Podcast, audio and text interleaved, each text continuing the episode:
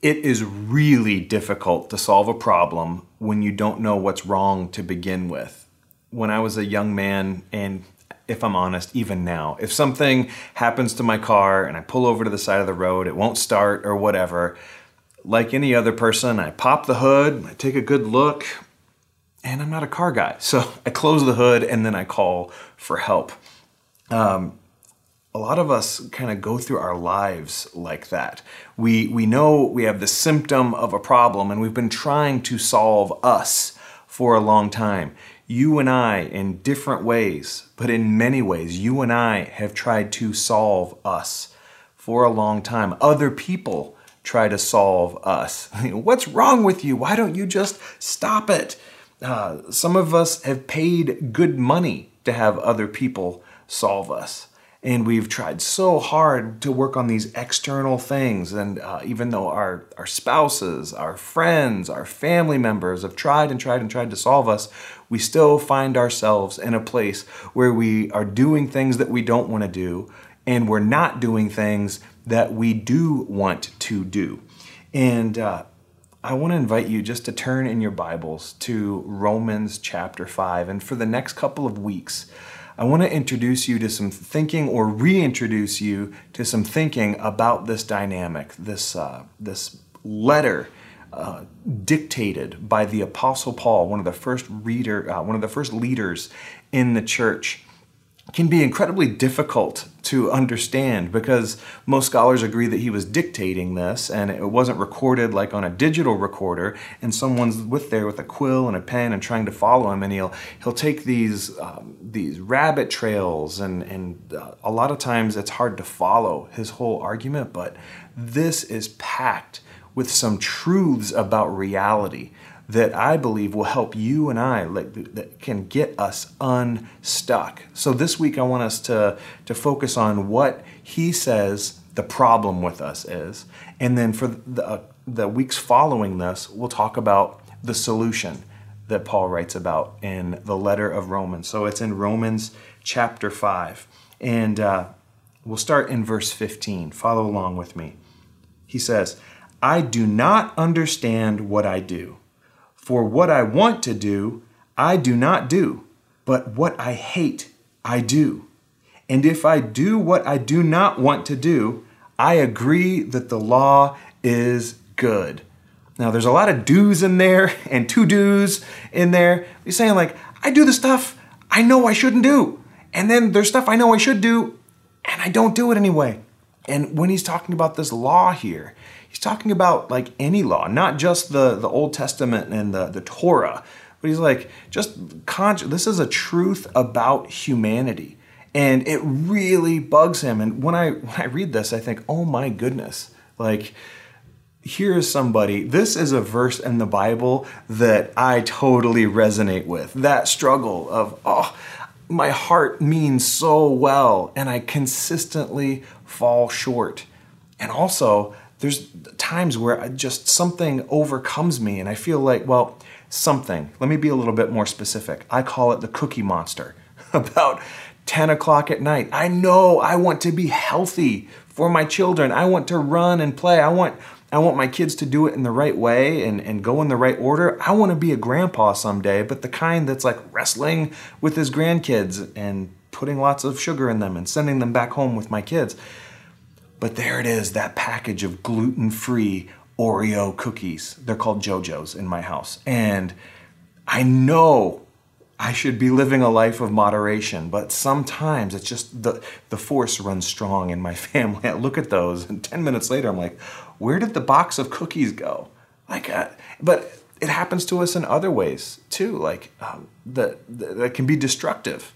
It can be an addiction, it could be an affair, it could be lying, cheating, stealing. We, there is this truth about humans, for Jesus followers and for, for people who aren't following Jesus too, that we find ourselves in this dilemma of doing things we don't want to, that we know we shouldn't do, and not doing the things that we know we ought to do. And just to know, uh, this guy, Paul, if you're not familiar with him, we need to take him seriously. You may not agree with his solutions if you're if you're not a Bible person, if you haven't given your heart to Jesus yet, but I encourage you to be open to his solutions. I take Paul very seriously because uh, he hung out with the people who were with Jesus. Like he was with Peter and James, the brother of Jesus. I mean, imagine what it would take for your siblings to believe that you were actually God incarnate. That would be very difficult. Like Paul met with these people, he hung out with them, and he had a real experience with Jesus. Uh, and, and he understands this problem and has some very good ideas about the solution for us as we go forward. So I take Paul very seriously, and he, he continues in, uh, in verse 18 For I have the desire to do what is good, but I cannot carry it out. For I do not do the good I want to do, but the evil I do not want to do. This I keep doing. You know, I was when I read these verses, I was thinking about I'm a dog guy, not against cats, but I remember even as a, a six year old teaching my golden retriever how to shake hands. I, I, taught my dog how not to chew up my toys and chew up the house, and and my dog responded that how? Why? Why is it that we can train our dogs to do something, but no matter how hard we try in some areas of our life we can't train ourselves. You know, we keep losing our temper. Uh, we, uh, we say, Why can't I quit lying to my husband? Why can't I quit lying to my wife? Why can't I stop eating this stuff or drinking too much? Why can't I stop being unfaithful? Or uh, why don't, why can't we say, why can't I stop looking at the things I know I shouldn't be looking at? And usually, uh, a normal human response for a lot of us is uh, this like inner critic voice that comes up and yells at us don't you do it. Stop it. Stop it. Stop it. Especially after we've engaged in these behaviors. I can't believe you did that again. Oh you are so dirty. You should be so ashamed. I can't believe that. You need to stop it. I mean imagine like well, just think how is that working for us? It doesn't work very well. And imagine if churches function like that. Imagine if I came on here every single week and said, "Okay, those of you doing all these these these naughty things that I just listed, stop it. Please bow your heads and close your eyes. Jesus, help us to stop it. Amen. Thanks, everybody. Have a great week. We love you. I'm going to pray for you. No, like, it's more complicated than that if, if just saying and yelling at ourselves, stop it, worked, we would have had a lot of this licked a long time ago. And Paul is talking about this dynamic. In Romans 5, verse 6, he says, You see, at just the right time, when we were still powerless, Christ died for the ungodly. That word jumped off the page at me. And maybe it jumped off at you. You may say, Well, Mike, I'm, a good person. Yeah, I mess up sometimes, but man, that's a little harsh calling me ungodly. But um, so here's here's how Paul's using the word. Like in in Christianity, God is perfect, and if you look at most of the world's religions, God is perfect, and and we're not God. We are imperfect or unperfect that imperfect equals ungodly. So, right now, wherever you're at, I just want you to find somebody, and I hope some of you are at a coffee shop right now, and just find someone, um, get their attention, and say, You are ungodly. It's pretty awesome, right? Yeah, we're all ungodly. We try to be perfect and we fall short over and over again. It's because uh, we're, we're, we're not God. We are going to mess up. Uh, continuing on uh, in verse 7 Very rarely will anyone die for a righteous person, though for a good person someone might possibly dare to die. But God demonstrates his own love for us in this while we were still sinners, Christ died for us. Now remember, this is being written probably about 20 to 25 years after Jesus was on the earth. So when I see this, I think, oh my goodness, like Jesus died for me while I was still a sinner. That's awesome. Totally true. But when Paul is talking to these people Like, this is a reality for them. This is a reality for Paul, thinking, you know, when Jesus was hanging on the cross, I was 40, 50 miles away with my friends, sinning my brains out, like, and, and learning things that would actually domino effect into me persecuting the followers of Jesus. That, that reality had to take so much to sink in that even when Paul was doing that stuff, Jesus still died for him, even in that same moment. These, these Roman Christians, most of them were uh, a, of a Jewish background, even while Jesus was hanging on the cross, and they were 20 years younger. Jesus still died for them, even though they were ungodly sinners. So we're, we're sinners. And I know that's harsh language. It's not popular to use this day. And I'm, I'm saying it over and over again. You're ungodly. I'm ungodly. I am a sinner. Um, it's, it's true, but how in the world did we get this way? Like, what happened? Because there's a part of us that wants to do what's right. There's a part of us that wants to be a good person. But Paul is saying, like, there's a problem here. We're ungodly sinners. And there's good news that Jesus died for us even while we were still sinners. But he, he continues, therefore, just as sin entered the world through one man, and death through sin, and in this way, death came to all people because all sinned. Now, this, uh, this language here is a little clunky to me, and I've had to read it over and over again. I've heard it before, but there's a lot of stuff in here that, that sin entered this world. I've got this little uh, illustration here. Sin. there to go. It, it, entered the world through one person. And Paul, uh, as, a, as a Jewish background believer, uh, knows the creation story of Adam and Eve. And, and he's saying Adam's rebellion in the garden when everything was perfect, he chose to eat of the tree of the knowledge of good and evil. And that act of rebellion broke creation at the fundamental level and broke the, for those of you computer nerds out there, the source code. Our, even in our DNA, there was something twisted and broken. And that set off a, a domino effect that every other human that was born is born from Adam and born into this world of sin. Mike, that's not fair. Yes, it's not fair. Nothing since creation has been fair. So whenever whenever you've experienced something that's not fair, whether it's you know when you were in school getting called out and you get in trouble even though you didn't do anything, that's a result of sin. Maybe it's something that's that's hurt you. If you've had a miscarriage or uh, lost your job or, or gotten sick out of nowhere, got that diagnosis, and there's something within you that cries out, "This isn't fair." That's right. That is right. And um, that that's a, a, a deep knowing inside of you that something about this creation is broken and that God wants to fix it. Like that's a good impulse.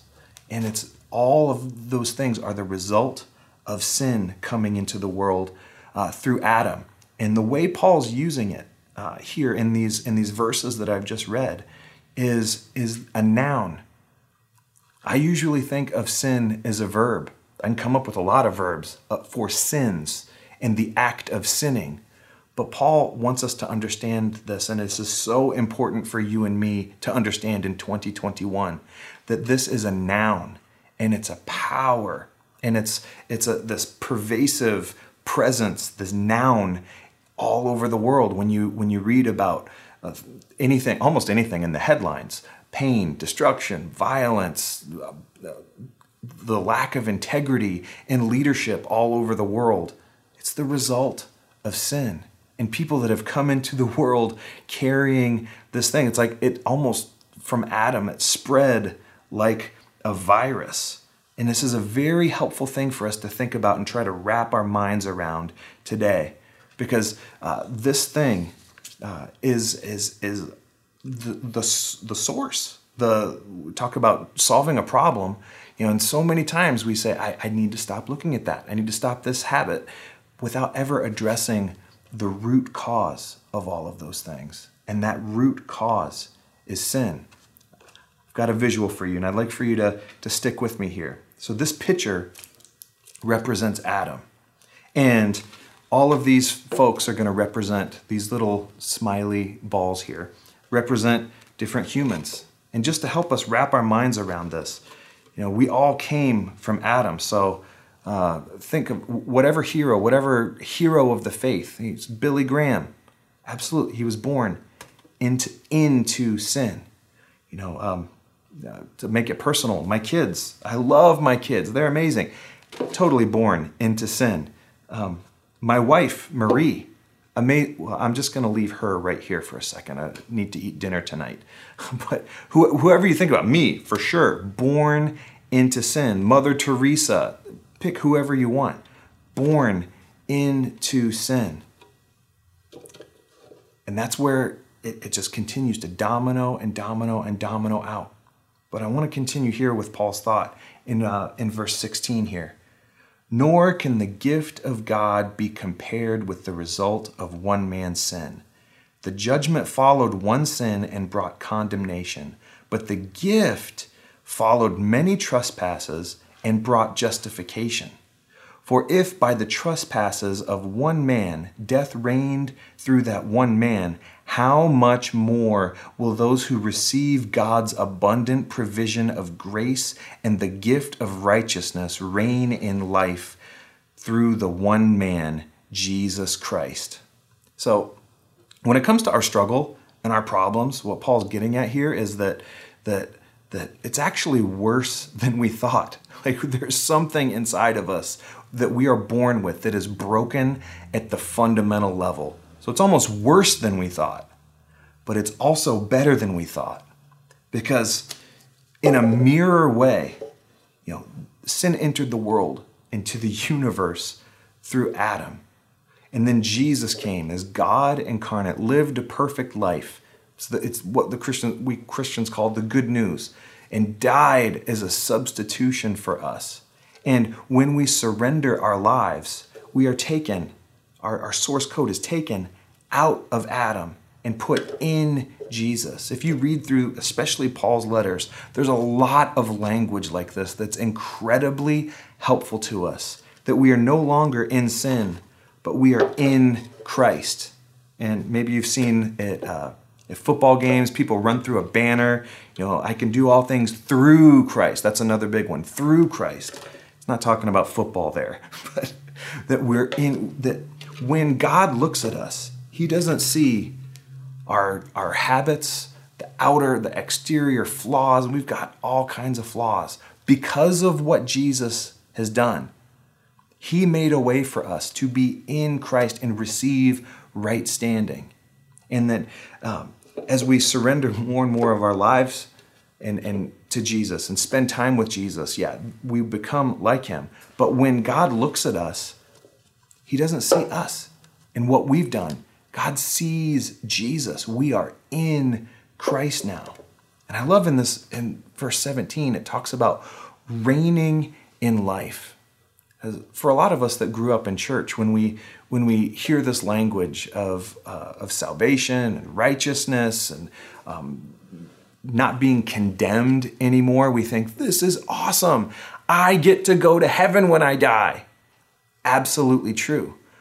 But Paul's not talking about that here. He's talking about now. He's talking about our day to day boots on the ground struggle with the people that, that get on our nerves, with the people that rub us the wrong way, with, the, with our frustration, with that tension of the sin is in this world and unfair things happen to me. Like he's talking about how to reign in this life, how to stop doing those things we don't want to do. And sometimes it feels like there's a, a power that comes over us and we, we can't even control it.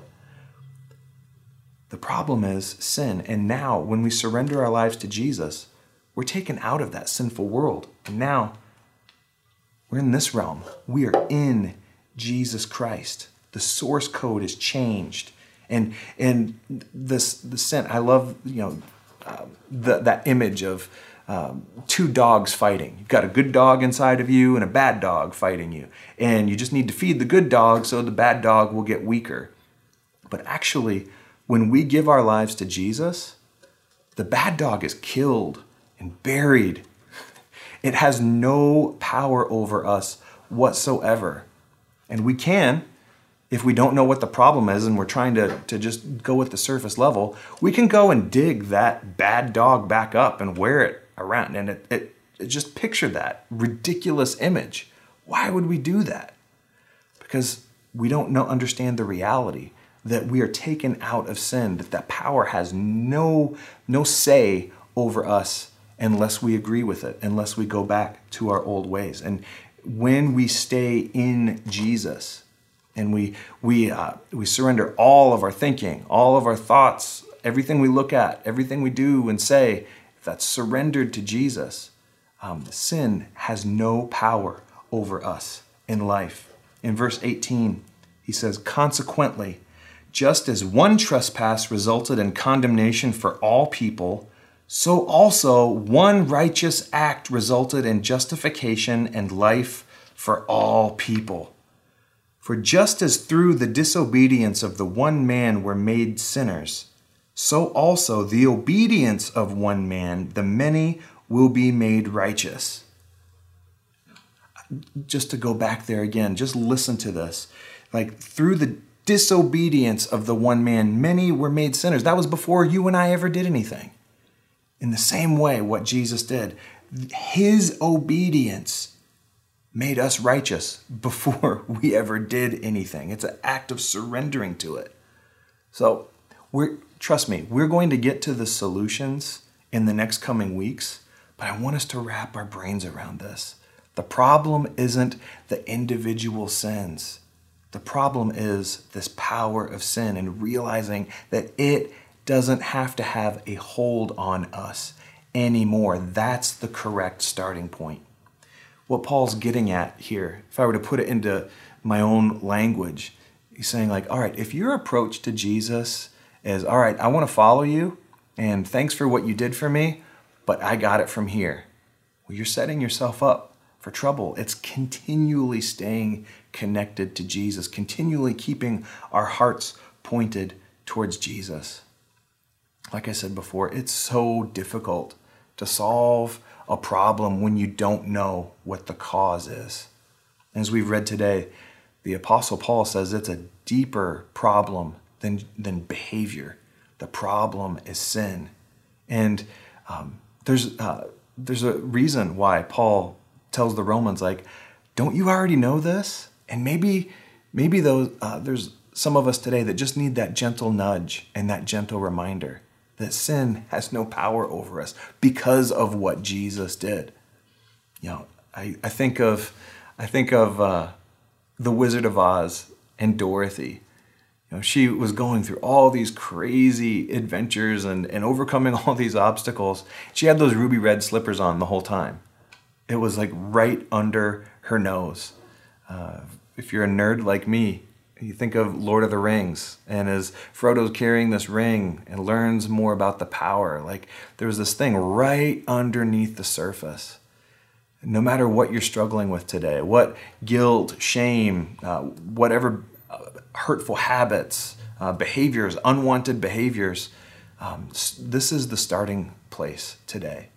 Is realizing that, hey, we were born into this, but when we surrender our lives to Jesus, we are taken out of that. And sin doesn't have to be our master anymore. And we are placed in Christ Jesus. And we, we use this word a lot at Solid Ground. The act of discipleship or becoming an apprentice to Jesus is spending time with Jesus and letting Jesus work on those behaviors. And, and but Jesus changes us from the inside out, not the outside in. So one piece of homework this week. I want you to find somebody, preferably somebody that you don't know, and I want you to look them in the eye and just tell them, You're ungodly. I'm just kidding. You don't have to do that.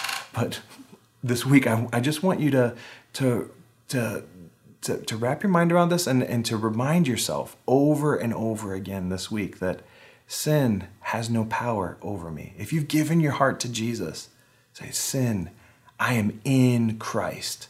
And keep reminding yourself of that over and over this week. And as an act of, of just remembering this, we're going to take communion here. And uh, I'll give you a second just in case you haven't already prepared something, uh, some elements. Um, hopefully you have some better than mine. Mine is a wafer that tastes like cardboard. If you have some really good bread, go ahead and grab this and take your time doing this. And um, this is something that's so deep, it can be deep and rich and important to our Christian faith. And I love that we're doing it together, even though we're not in the same room. Because uh, for us here at Solid Ground, there isn't anything like special about these elements. It's not, they're symbols of the body of Christ and the blood of Christ that was shed for us. But when we take it together, Christ is present in you, in me, and uh, and we're reminded that we don't have to do this alone.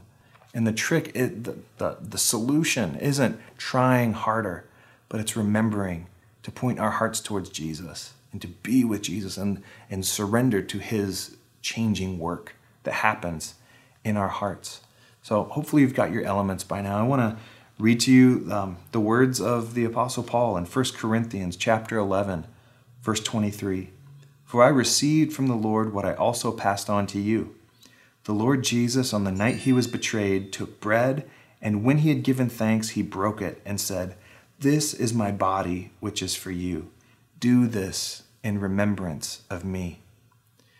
Please join me in prayer. Dear Heavenly Father, we thank you for breaking the power of sin in this world and that your kingdom is invading this earth. We remember your sacrifice. We thank you so much for your broken body.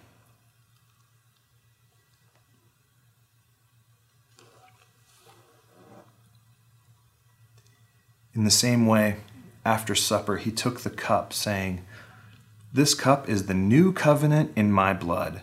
Do this whenever you drink it in remembrance of me. For whenever you eat this bread and drink this cup, you proclaim the Lord's death until he comes. Dear Heavenly Father, our only hope for this life and the next is you. And God, as, as we take these elements together, uh, we remember that your blood covers all of our sins, that you have defeated the powers of death and hell and the grave. And we proclaim your death. In Jesus' name we pray.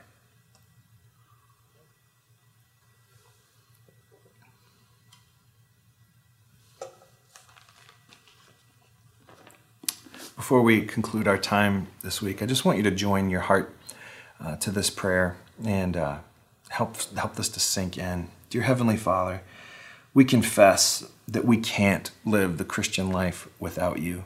God, will you please continually direct and open our eyes to the real source of the problem? We surrender our hearts to you once again and ask that you would open up open up your eyes to the work that you're doing in, in our lives and around us. So we surrender to you once again. In Jesus' name we pray. Amen.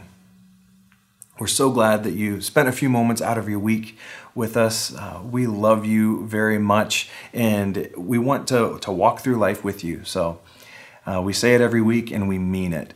If there's anything we can pray for you for, journey with you, questions we can answer, please reach out to us at sgbic.com, and uh, and we'll see you throughout the week. We're online, so don't hesitate. Reach out to us. So now for a blessing before we dismiss. May the Lord bless you and keep you and cause his face to shine down upon you. The Lord be gracious to you and give you his peace. In the name of the Father, and Son, and Holy Spirit. Amen. We'll see you next week.